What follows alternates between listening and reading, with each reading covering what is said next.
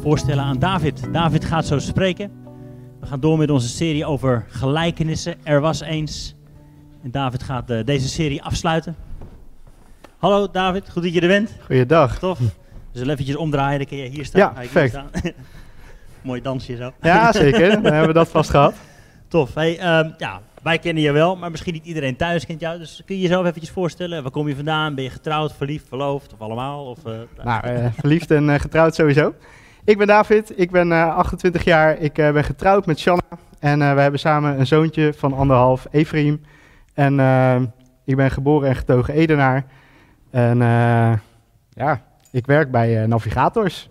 Dus, Navigators is een studentenvereniging, een studenten, of eigenlijk een grotere organisatie, maar ik werk voor het gedeelte wat uh, met studenten werkt. En uh, in Ede hebben we een uh, vereniging en daar ben ik werkzaam samen met nog twee collega's. En ja, wij proberen studenten te helpen om samen met Jezus te leven. Ah, Oké, en hoe, hoeveel studenten gaat het erom? Waar moeten we aan denken? iets meer dan 200 studenten. Wauw, ja. flinke kerk. ja, ja, zeker. Tof je zegt we willen studenten helpen om, om samen met Jezus te leven. Dat doe je op wat voor manier? Kun je er kort iets over zeggen? Ja, we proberen uh, ja, door, door aanwezig te zijn, uh, door hen mee te nemen in wat de lessen die wij zelf hebben geleerd. En uh, op die manier proberen we hen te helpen om met Jezus zelf te leren verbinden. En uh, op die manier Gods koninkrijk te leren kennen en te leren zichtbaar maken. Dus dat, ja, dat doen we op allerlei verschillende manieren. Ehm, samen met studenten optrekken, ehm, maar ook eh, ja, dingen organiseren, evenementen. Uh, wat nu dus ingewikkeld is. Maar uh, studenten zijn heel creatief. Dus ze hebben allemaal uh, eigen manieren bedacht van online vieringen zoals deze. Ehm, en andere vormen die op die manier toch verbonden te blijven en samen geloof te beleven. Dus dat is echt heel gaaf. Supermooi. Supermooi. Ja. Je bent zelf ooit ook student geweest die lid was van Navigators. Ja. Dus je weet wat het je gebracht heeft. Nou, mooi om dat ook op die manier uit te kunnen delen. Ja, zeker. Dus, uh, gaaf. Vooral heel relatiegericht begrijp ik van je. Samen optrekken, aanwezig zijn. Dit heb ik geleerd, dit wil ik jou leren. Ja. Super mooi. En samen leren, want ja. ik ben ook niet uitgeleerd. Nee, nee, wie wel. Ja, nee. hopelijk niemand. Mooi. Hey, vandaag ga je ons meenemen in een uh, mooie gelijkenis. We gaan graag naar je luisteren. Dus ja. be blessed, veel plezier. Ik ga kort bidden en dan uh, gaan we van je genieten. Fijn, dank je. Heer Jezus, dank u wel dat we zo samen mogen luisteren, lezen luisteren naar de woorden die u zo lang geleden gesproken heeft, maar die nog steeds levend zijn en levensveranderend zijn. En we willen bidden dat ze vandaag ook hun doel bereiken. U zegt dat uw woord nooit leeg terugkeert. En daarmee bedoelt u dat wat u gesproken heeft, dat, dat zal bereiken waar het voor bedoeld heeft. En in dit geval is het het vrucht dragen in ons leven. Ons leven vernieuwen, veranderen, zodat we steeds meer op u gaan lijken, steeds meer van u gaan houden. Ik wil David zegenen met vrede, ontspanning een plezier terwijl hij gaat spreken waarvan hij gelooft dat u, uh, dat u wilt dat hij het gaat spreken. Wilt u ons hart daarvoor openen in Jezus' naam. Amen. Dankjewel Oscar. Yes, hey jongens en meiden en dames en heren. Ik wil graag uh, vandaag wil ik jullie uh, iets gaan vertellen over een gelijkenis die mij heel erg aan het hart ligt en dat is de gelijkenis van de zaaier. En nou ja, je zou bijna gaan denken dat we groene vingers hebben bij, bij Connect Kerk, want Oscar heeft vorige keer ook al een zaaier behandeld. Dit verhaal is een ander verhaal, wees gerust. En uh, ja, dit is een verhaal waar ik zelf veel over heb gesproken bij uh, navigators, bij het startweekend voor alle eerstejaars. En zodoende is het steeds meer voor me gaan leven en heb ik er zelf zoveel levenslessen uitgehaald dat ik jullie daar ook een, een stukje mee wil nemen. Dus... Ehm, de, om te beginnen, de kernvraag voor vandaag is: wat voor grond ligt er in jouw hart? En voordat iedereen dan gelijk een tuintje in zijn hart uh, gaat zingen van Jan Smit, wil ik, uh, lijkt me het een goed idee om samen Marcus 4 te gaan lezen en het verhaal over de zaaier te gaan lezen. Bij mij staat er bovenaan in mijn Bijbel, ik lees Marcus 4, vers 1, in eerste instantie tot 9. Uh, en later tot vers 20. Uh, lees ik uit de MBV, dus uh, lees met me mee. Bij mij staat er bovenaan gelijkenissen over het koninkrijk van God. Weer ging hij naar het meer om de mensen te onderwijzen. Er kwam een enorme menigte om hem heen staan. Daarom ging hij in de boot op het meer zitten, terwijl de menigte op de oever bleef staan. Hij onderwees hen uitvoerig en sprak hen toe in gelijkenissen. Hij zei: Luister, iemand ging eens naar zijn land om te zaaien. Tijdens het zaaien viel een deel van het zaad op de weg, en de vogels kwamen en aten het op. Een ander deel viel op rotsachtige grond, maar weinig, waar weinig aarde was. En het schoot meteen op, omdat het niet diep in de grond kon doordringen. En toen de zon opkwam, verschroeide het jonge groen. En omdat het geen wortel had, droogde het uit. Weer ander zaad viel tussen de distels. En de distels schoten op en verstikten het, en het bracht geen vrucht voort. Maar er waren ook zaadjes die in goede grond vielen, en wel vrucht voortbrachten. Ze schoten op en groeiden en droegen vrucht. Sommige leverden dertigvoudig, andere zestigvoudig en weer andere zelfs honderdvoudig op van wat ze zelf waren. En hij zei, wie oren heeft om te horen, moet goed luisteren. Oké, eerst even tot zover. Klap niet gelijk je Bijbel dicht. We gaan straks verder lezen, zoals ik al had verklapt. Ehm, wat weten we tot zover? Nou, we weten ehm, dat, het, ehm, dat Jezus sprak voor een grote menigte. En hij uh, deed dat in de vorm van gelijkenissen. Uh, hij, hij, vertelde in die gelijkenissen vertelt hij iets over het koninkrijk van God. Dus we weten de setting, we weten voor wie en waarover. Um, dan begint de gelijkenis um, en de zaaier die zaaide zaad over het zand. Dat deed hij niet zaadje voor zaadje, nee, hij deed dat. En het kwam dus op allerlei plekken terecht. Uh, aandacht wordt dan gevestigd op vier soorten grond. En die, die zijn vandaag belangrijk. En uh, de reden dat die belangrijk zijn is namelijk dat het al duidelijk wordt in dit verhaal dat het belangrijk is in welke grond valt het zaad. En afhankelijk van in welke grond het valt, zorgt ervoor dat het vrucht draagt. Nou, ik ben ondertussen best wel nieuwsgierig geworden naar waar staan die gronden nou precies voor. En ik snap er eigenlijk nog niet zoveel van als ik dit stuk lees. Dus het is een mooi beeld en het is een beeld met een betekenis, want dat is vaak een gelijkenis. Dus laten we eens kijken naar die betekenis. En dan lezen we verder in Marcus 4 vanaf vers 10. Toen hij weer alleen was met zijn volgelingen en met de twaalf, stelden ze hem vragen over de gelijkenissen. Hij zei tegen hen: Aan jullie is het geheim van het koninkrijk van God onthuld. Maar zij die buiten blijven staan, krijgen alles te horen in gelijkenissen. Opdat ze scherp zien, maar geen inzicht hebben, opdat ze goed horen, maar niets begrijpen. Anders zouden zich wel bekeren en vergeving krijgen. Hij zei tegen hem: Begrijpen jullie deze gelijkenis niet? Hoe zullen jullie alle andere gelijkenissen dan begrijpen? De zaaier zaait het woord. Sommige zijn als het zaad dat op de weg valt. Het woord wordt wel gezaaid, maar wanneer ze het hebben gehoord, komt meteen Satan om het woord weg te graaien dat in hen gezaaid is. Andere zijn als het zaad dat op rotsgrond is gezaaid. Wanneer zij het woord hebben gehoord, nemen ze het meteen met vreugde in zich op. Maar in hen schiet het geen wortel. Ze zijn te oppervlakkig en als ze vanwege het woord worden beproefd of vervolgd, houden ze geen ogenblik stand. Weer anderen zijn als het zaad dat tussen de distels is gezaaid.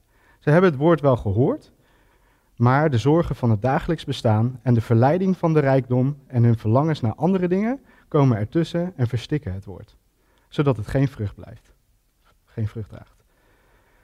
Maar er zijn ook mensen die zijn als zaad dat op goede grond is gezaaid. Ze horen het woord en aanvaarden het en dragen vrucht, sommigen dertigvoudig, anderen zestigvoudig en weer andere honderdvoudig. Oké, dat was het einde van Jezus zijn uitleg hierover. Korte samenvatting, Jezus is dus de zaaier van Gods woord. En uh, dat zaad, uh, of dat vrucht draagt, dat hangt dus af van in welke grond het valt.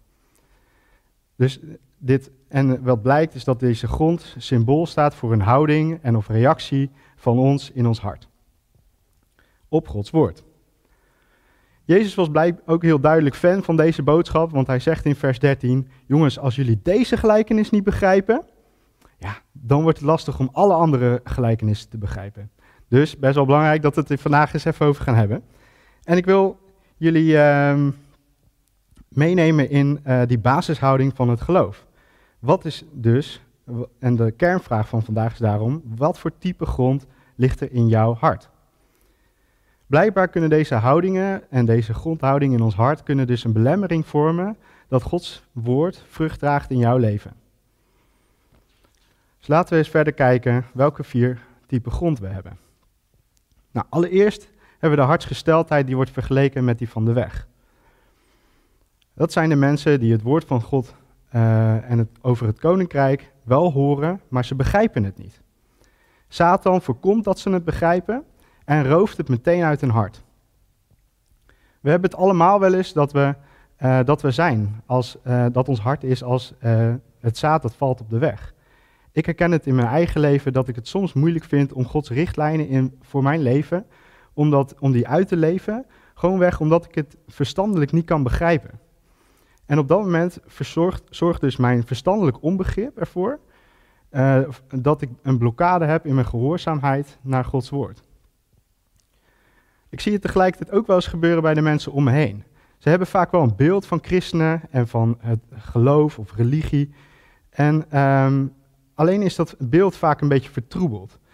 Dus uh, Satan heeft er een beetje voor gezorgd dat ze, uh, dat ze de uitingen van het geloof niet begrijpen, uh, omdat ze de onderliggende reden niet kennen. misschien heb je het wel eens meegemaakt. Je staat aan de bar, je staat bij je voetbalclub um, of op je werk en je wordt aangesproken door een collega of door iemand en die zegt: hey, jij bent toch christen? Dus jij hebt geen seks voor het huwelijk. En je denkt, oh ja, oké. Je hebt blijkbaar iets gehoord van een uiting die wij kennen binnen het geloof. Maar je hebt niet uh, het koninkrijksprincipe daarachter uh, begrepen van trouw, van het huwelijk, het geduld, maar ook de kracht van seksualiteit. En doordat je dat niet begrijpt, begrijp je eigenlijk ook niet um, de uiting die we daaraan geven. Dat is typisch zo'n werkje van Satan om dan iets moois te pakken en daar dan onbegrip uh, rondom te creëren of het te roven en het kapot te maken. Een ander voorbeeldje wat je misschien kan meemaken is van, oh jij bent christen, dus jij vindt dat we op zondag niet naar de uh, winkel mogen. Opnieuw, het is iets moois uh, wat ze gehoord hebben. Het is een uiting van ons geloof, maar ze snappen niet waarom. Ze snappen niet dat in Gods koninkrijk rust en ruimte voor je familie, tijd voor God, dat dat super belangrijk is. En uh, dat we daarom de Sabbat hebben gekregen van God om tijd met Hem door te brengen en om uh, ja, een soort tegencultuur te hebben, tegen 24-7 altijd maar doorrazen, met als gevolg dat allemaal mensen misschien wel uh, overwerkt raken. Dus ze horen iets, ze begrijpen het niet en daardoor is er onbegrip en geen ruimte voor Gods woord om te landen in het hart. Jezus zelf zegt in, een, in dezelfde gelijkenis, want dezelfde gelijkenis staat niet alleen in Marcus, maar ook in Matthäus en Lucas. Uh, en daar zegt hij, ze horen, maar ze begrijpen het niet. Anders zouden ze wel bekeren en genezing ontvangen. Supermooi. Het draait dus niet alleen om uh, gehoorzaam zijn, uh, maar het draait ook dat als we gehoorzaam zijn aan Gods woord, dat het genezing brengt. De tweede hartsgesteldheid wordt vergeleken met die van rotsachtige grond. Um, dat zijn de mensen die horen en meteen enthousiast worden. Alleen heeft daardoor geen ruimte om diep te wortelen en blijven ze oppervlakkig, zo staat het. Uh, en als er dan beproeving of vervolging wordt, of het wordt zwaar om te geloven, omdat het even niet zo populair is, ja, dan blijft er eigenlijk niet zoveel over van dat geloof. Het kan geen wortel schieten in je hart. Um, en bij mij kwam toen de vraag omhoog: is het dan verkeerd om enthousiast te zijn in je, over je geloof of in je geloof? Bijvoorbeeld als je net tot geloof komt, je kent het niet. Vet enthousiast over uh, het goede nieuws. En dat is ook goed nieuws. Dus is het dan verkeerd om enthousiast te zijn? Nou, ik denk niet dat dat nou precies het probleem is, maar dat het probleem zit in uh, als je ergens heel enthousiast over kan zijn, uh, kun je er ook een beetje het van je afhouden en bij anderen neerleggen. Uh, en voorkomt het dus dat het diep in je hart kan wortelen. En um, Jezus wil namelijk niet alleen over een klein stukje aarde, wat jij ter beschikking hebt gesteld van je hart, daarover iets zeggen, maar hij wil iets zeggen over je hele leven, over je hele hart. En daarom mogen, ja, wil God juist dat die wortels heel diep mogen wortelen. En dat hij het hele hart tot, tot je beschikking en je hele leven tot hun beschikking hebben. Als ik uh, mijn eigen hart onderzoek, uh, dan zijn er ook zo, zeker zo mijn gebieden uh, die, ik, die ik ingewikkeld vind om over te geven aan God. En om Jezus daarin toe te laten en te vertrouwen. Om maar even wat hete hangijzers te noemen, zijn bijvoorbeeld mijn huwelijk, geld en mijn tiende geven, carrière en toekomst. Een uitspraak die me daar zelf heel erg bij heeft geholpen is die van Corrie ten Boom. Ik heb die vorige keer toen ik sprak ook al genoemd, maar ik ga hem gewoon nog een keer noemen omdat ik er zo enthousiast over ben. En dat is het beeld van leef jij met open handen. Op het moment dat jij leeft met open handen, dan kan God daar iets inleggen en kan hij je iets geven. Maar op het moment dat jij iets ontvangen hebt en je gaat heel stevig aan vasthouden, dan doet het echt heel veel pijn als God die handen open moet priemen om er of iets nieuws in te leggen of iets dat schadelijk is eruit te halen. En daarom is het zo belangrijk om in overgave te leven aan God. Zodat je niet alleen dat ene kleine stukje aarde van je hart tot, tot beschikking stelt, maar dat het echt volledig de ruimte krijgt en dat je God vertrouwt dat hij goed is, waar we over gezongen hebben, en dat hij uh, het goede met je voor heeft. Om nog een persoonlijk voorbeeld te geven, bijna een jaar geleden uh, werd Shanna uh, opgenomen, mijn vrouw. En ehm, ik weet nog dat ik in, in de auto zat en dat ik haar achterliet. En op dat moment voelde ik me zo ontzettend alleen. Ik voel, het, deed echt pijn om haar daar achter te laten. Ik, ik, voelde me alleen en verdrietig. En het enige wat ik soort kon was huilen. Ik zat in de auto samen met mijn zoontje en, en het, ja, het was echt, echt zo'n ontzettend moeilijk moment. En ik had, het gewoon, ik had geen controle meer. Ik had ehm, het idee van zorgen voor Shanna, het, het, idee van een gezin zijn samen, alles was anders. Alles was niet zoals het hoorde. En op dat moment was het enige wat ik kon doen, was vertrouwen dat God voor haar zou zorgen, ook als ik het niet meer kon. En op dat moment moest ik wel uh, ja, Shanna opnieuw eigenlijk overgeven aan God en zeggen, Heer, hier is mijn vrouw, ze is van u en ze blijft van u. En wilt u voor haar zorgen nu ik dat niet kan? Dat was echt niet makkelijk, maar het was wel een moment wat, wat mij uiteindelijk zoveel vrijheid heeft gegeven dat ik het in Gods handen kon leggen. Dat is het belang van overgave. De derde hartsgesteldheid, uh, die wordt vergeleken met zaad dat tussen de distels valt. Dit zijn de mensen die het woord wel horen, maar de zorgen van het dagelijks leven en de verleiding van rijkdom uh, en de verlangens naar allerlei andere dingen, die verstikt het woord en weerhoudt hen om gehoorzaam te zijn. En daarom draagt het dus geen vrucht. Gods koninkrijk is er eentje van overvloed. Er is altijd genoeg voor iedereen. Iedereen is gelijk en voor iedereen wordt gezorgd. Maar toch ben ik heel regelmatig bang voor tekort. Ik ben bang uh, dat ik niet genoeg heb. Ik, ben, ik, maak me zorgen en ik richt me heel uh, uitvoerig op dat wat ik niet heb. En dat gevoel is een verstikkend gevoel. Wat dat betreft is die vergelijking met de distels dat het verstikt heel accuraat. Het is een verstikkend gevoel van angst uh, voor dat ik niet genoeg ga hebben. En dit gevoel van tekort, dat is niet nieuw. Als we kijken naar de eerste kennismaking met de mens, met Adam en Eva, uh, dan zie je dat gelijk al de kop op doen. Uh, Satan, die uh, in de vorm van een slang, die wijst hun erop op dat wat ze niet denken te hebben. En let op, het is dat wat ze niet denken te hebben, want God heeft alles al gegeven wat ze nodig hadden.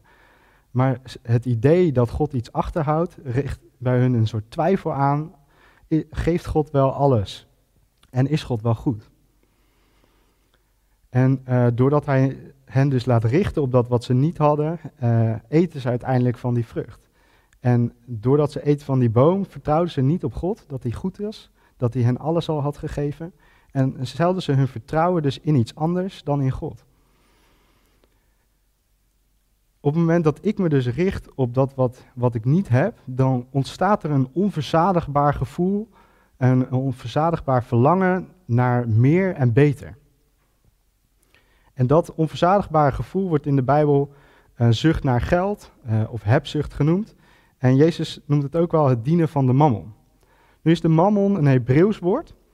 En uh, dat Hebreeuwse woord betekent uh, door de jaren heen is dat op een gegeven moment de betekenis van geld en rijkdom gaan krijgen. Maar oorspronkelijk heeft deze betekenis uh, iets waar jij je vertrouwen in stelt.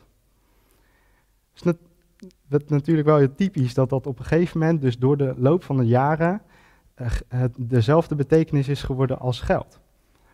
En ik denk dat dat in onze economie ook zo is. We stellen heel veel vertrouwen stellen we in geld. En ik, ik wil eigenlijk uh, twee soorten economie wil ik tegenover elkaar stellen. Dat is de economie van de mammon, die van schaarste, en de economie van manna, uh, dat is de economie van Gods koninkrijk. Um, als je kijkt naar de economie van de mammon, is er een, een kleine groep die steeds verlangt naar meer. En een, veel grotere groep die eigenlijk niets heeft of bijna niets heeft. In onze wereld is het op dit moment zo dat 1% van de rijkste mensen bezit 60% van alle rijkdom. Nou, dat is natuurlijk niet helemaal eerlijk en ook zeker niet rechtvaardig. Er is ooit gevraagd, gewoon een voorbeeldje, aan de rijkste man ter wereld, uh, wat zijn grootste verlangen was. Je raadt het niet, maar zijn verlangen was om nog rijker te worden. Hoe dan? Hoe werkt dat dan? In deze economie van de mammon is er schaarste, er is ongelijkheid, er is niet genoeg. Het is als een taart en je moet je best doen om zoveel mogelijk van die taart op jouw bordje te krijgen, um, omdat je anders niet genoeg hebt, omdat je niet rond kan komen. En in de Bijbel komen we gelukkig ook een andere economie tegen. En dat is dus die van manna. Manna is een verhaal over het volk van Israël dat in de woestijn was, honger had en God voorzag. God voorzag in een vorm van manna wat uit de hemel kwam. En er was genoeg voor iedereen. Uh, je hoefde het niet te verzamelen voor morgen, want als je dat deed, dan bedorf het. dus er was genoeg voor elke dag en voor iedereen. Manna is een is iets wat niet met geld te koop is. En manna is een soort economie van overvloed. Het is dus de economie van Gods koninkrijk. En om daar een voorbeeldje van te geven van hoe ziet dat er nou uit, uh, hadden wij een keertje um, uh, dat we aan het zoeken waren. We hebben een jonge zoon en een zoon kan lekker eten. En dat eten verdwijnt ongeveer overal, behalve in zijn mond. Uh, en ook vocht. En, en, we zaten dus een beetje mee van, ja, dat schotje, dat houdt dat vocht niet vast. Nu waren, wisten we dat er schotjes waren die een soort oplossing daarvoor hadden. En die namen namelijk dat vocht op. Dus wij kijken, super handig, maar echt mega duur. Dus wij hadden besloten, joh, we lossen het wel anders op. En ineens, de volgende, ik denk echt serieus een paar dagen later, nadat we hadden besloten, veel te duur, we hebben het niet nodig, we gaan het anders oplossen, hing het van een onbekende gever hing het aan onze deur. Hingen twee, twee van zulke schortjes, waarvan wij er eentje al te duur vonden, hingen aan onze deur. En dit was in, in een periode waarin het dus super slecht ging met Shanna. En, uh, en ik echt aan het worstelen was met God, waar bent u nou? En, en uh, ik ken u als een God die, die, die voor ons zorgt en, en er is, maar het voelt helemaal niet zo. En juist in die periode het was praktisch helemaal niet nodig. We hadden het super graag anders opgelost en het was niet nodig. Maar toch gaf God het. En niet alleen als teken van, joh, jij mag ook luxe, jij mag meer dan je nodig hebt. Maar het was een teken van God aan mij, David, ik ben er nog steeds. En dat was ten diepste wat ik nodig had. Niet die schotjes, maar dat teken van God, ik ben er. Misschien luister je naar en denk je, joh, maar ik heb helemaal niet zo'n gulzig verlangen naar meer. Naar, naar materiaal. Eh, ik maak me soms gewoon zorgen om mijn welzijn of dat van anderen. Helemaal niet raar natuurlijk, zeker in deze periode van corona, hele heisa. Um, en, en, een periode van onzekerheid en reden tot zorgen. En toch nodigt God ons uit om op Hem te vertrouwen. En Jezus zegt, maak je dus geen zorgen over de dag van morgen, want de dag van morgen zorgt al voor zichzelf. Je zorgen maken, hoe menselijk dat dus ook is, lijkt niet nodig te zijn in Gods koninkrijk. En ten diepste denk ik dat het een twijfelen is aan of God wel goed is. Net als Adam en Eva dus twijfelden aan, geeft God wel echt wat we nodig hebben of houdt hij iets achter? Is het dan verboden om je zorgen te maken? Nee, ik denk dat het echt heel moeilijk is om het niet te doen. Maar gelukkig geeft Paulus, en dat is de volgende tekst, Filippenzen 4, vers 6 tot 7, komt ook op de beamer, ehm, geeft ons een tip van hoe kunnen we daar dan mee omgaan. En daar zegt hij, maak je nergens zorgen over, maar vertel in gebed aan God wat je nodig hebt en dank hem ook voor alles. Dan zal de vrede van God, die wij met geen mogelijkheid kunnen begrijpen, jullie hart en je gedachten beschermen in Jezus Christus. God heeft dus vrede beschikbaar voor ons. Een vrede die boven je situatie uitstijgt en die situatie niet per se verandert, maar eentje die rust geeft en kracht geeft om met de situatie om te gaan waar je in zit. En ik denk dat we dus ten diepste het nodig hebben onze veiligheid en onze zekerheid uit God te halen en de beloftes die Hij aan ons geeft. Niet uit andere spullen, mensen en of regelingen. Want hoeveel regelingen zijn er wel niet in de wereld om ons een gevoel van veiligheid en zekerheid te geven? Niet verkeerd om gebruik van te maken, maar wel als dat je veiligheid wordt. Manna en de cultuur van manna is dus ten diepste je veiligheid en zekerheid uit God halen. Als laatste hebben we dan de grond die vergeleken, of de, de houding die vergeleken wordt met goede grond. Dit is de grond waar het zaad in komt en waar 30, 60 of 100voudig vrucht draagt. Dit zijn de mensen die het woord horen en het aanvaarden. En als we het in, in Lucas lezen, dan staat er, zij die het met een goed en eerlijk hart hebben geluisterd en het koesteren en door standvastigheid vrucht dragen. En standvastigheid is een woord dat vaker terugkomt in de Bijbel. Eigenlijk altijd als een aanmoediging aan gelovigen van wees, wees standvastig. En het, dat, dat standvastig zijn, dat is een actief vasthouden en een trouw blijven aan je principes. Dus dit is echt een, een aanmoediging van, ja, wees niet bang, maar wees standvastig en hou vast aan daar waar je in gelooft. Hoe ziet het er dan uit als het woord van God wel vrucht draagt? Hoe ziet het er dan uit? En dat is dat Gods koninkrijk zichtbaar wordt in je leven. Dat je leeft in volheid. Want dat is namelijk wat Jezus aan ons belooft. Een leven in volheid. En dat zegt hij in Johannes 10, vers 10, mocht je het niet geloven en na willen zoeken. Een leven in volheid betekent dan dus niet dat het je allemaal voor de wind gaat. Het is niet een soort succesformule van, joh, uh, Gods koninkrijk en dan is alles goed. Nee, het is een leven in volheid, is een intiem leven met God.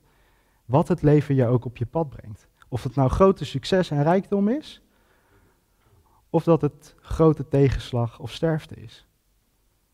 In al die fases intiem kunnen leven met God. Dan zal de vrede van God, die alle verstand te boven gaat, u bewaren in Christus Jezus. Laten we het samenvatten.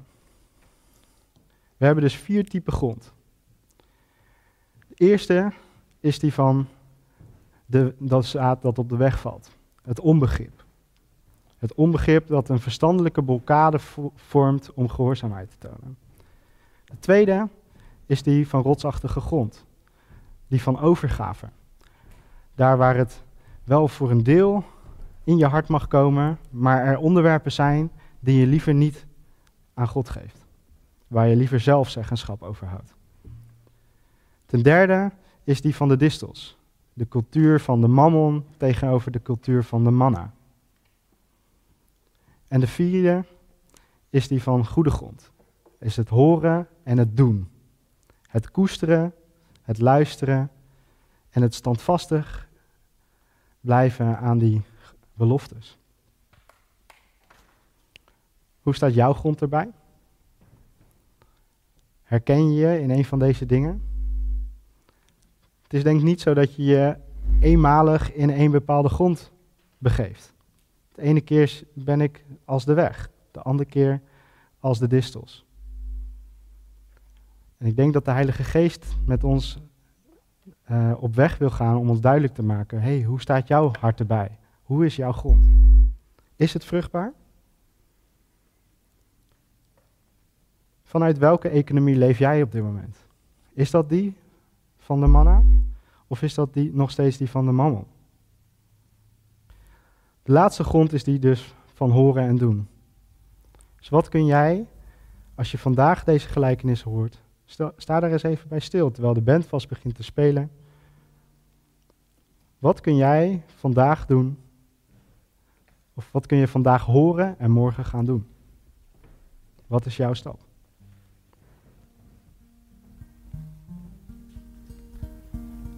Als we daarover hebben nagedacht, zal ik afsluiten met gebed.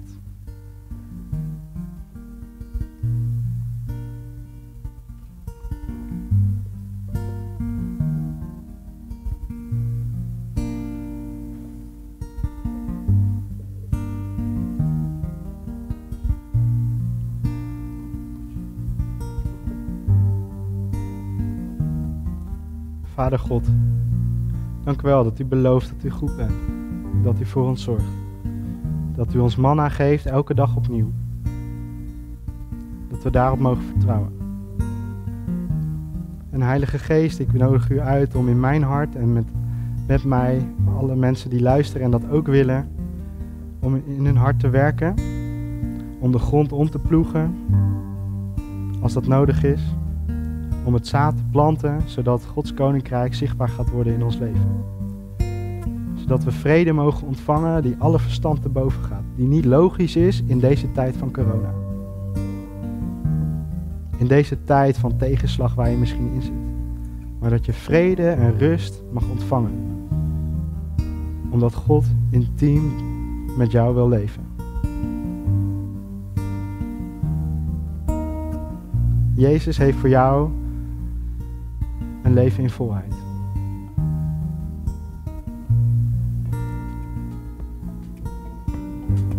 Mag Hij in je leven komen?